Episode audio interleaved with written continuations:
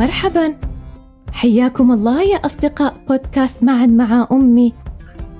قصة اليوم عن الألوان. قولوا لي ما هو لونكم المفضل؟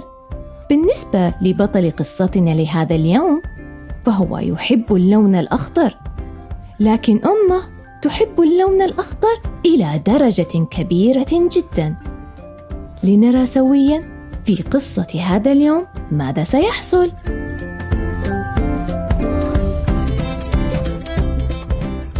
ماما أخضر. لون عيني ماما أخضر. وهي تحب اللون الأخضر. تحب اللون الأخضر الليموني والأخضر الحشيشي والأخضر الفسفوري والأخضر الغامق والأخضر الفاتح والأخضر الفيروزي. أنا أحب اللون الأخضر لكن ماما وضعها أخضر. نذهب للتسوق معا أسألها ما رأيك يا ماما؟ أيهما أحلى الحذاء الأسود أم الأصفر؟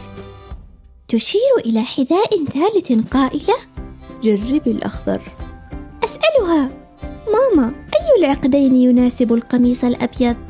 العقد الأزرق أم الأخضر؟ تجيبني بكل ثقة الأخضر يا حبيبتي الأخضر الستائر خضراء. السجادة خضراء. الكراسي خضراء. المخدات والشراشف خضراء. وبالطبع نباتات الزينة خضراء. ماما تحب أن تطعمنا المفيد من الخضروات؟ تطبخ السبانخ الخضراء كثيرا. تقدم لنا كل يوم كيوي وعنبا أخضر. وتعطي جوائز لمن يأكل السلطة الخضراء. بصراحة أنا شخصيا أحب التبولة الخضراء.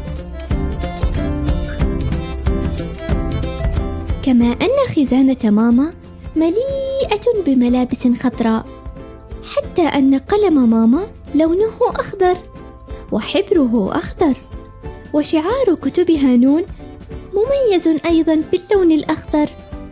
حتى إن هذه القصة التي كتبتها أسمتها ماما أخضر. في يوم من الأيام أردنا شراء سرير جديد لغرفتي. أعجبني سرير زهري اللون. ماما جلست على سرير أخضر. بينما لمعت عيناها الخضراوان قائلة كم هو مريح الأخضر قلت مغتاظة ماما ماما. أخضر أخضر أخضر. كم تحبين اللون الأخضر؟ خلاص يا ماما خلاص. كفاية أخضر. سكتت ماما لثوان ثم ضحكت قائلة. نقطة ضعفي هي اللون الأخضر. الأخضر لون الطبيعة والحياة.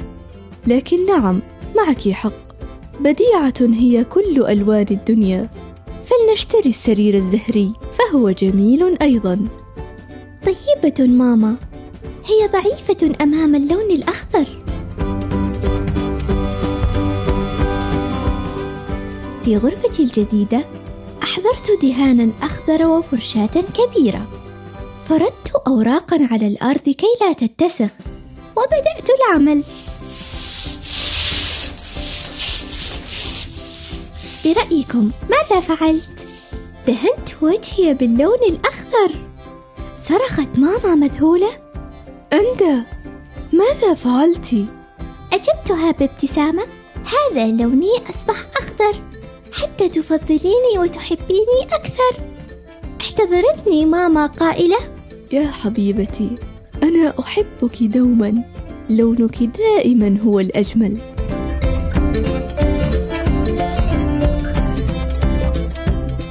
بعد سماعكم للقصة ما رأيكم أن نصنع عملا فنيا باللون الأخضر؟ احضروا صندوقا وبمساعدة ماما سنبحث في أنحاء المنزل عن قطع جميعها باللون الأخضر. لنجمعها ثم نبدأ بترتيب القطع حتى يصبح لدينا قطعة فنية خضراء. شاركونا صور عملكم الفني عبر هاشتاغ معا مع أمي. ولا تنسوا أن تعيدوا الأغراض إلى أماكنها بعد الانتهاء من اللعب. في الختام لنحضن أنفسنا ونردد سويا. أنا فنان. أحب الألوان. أنا قارئ اليوم. أنا قائد الغد.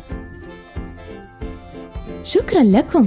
نلقاكم قريبا مع قصة جديدة في بودكاست معا مع أمي من إثراء. في أمان الله.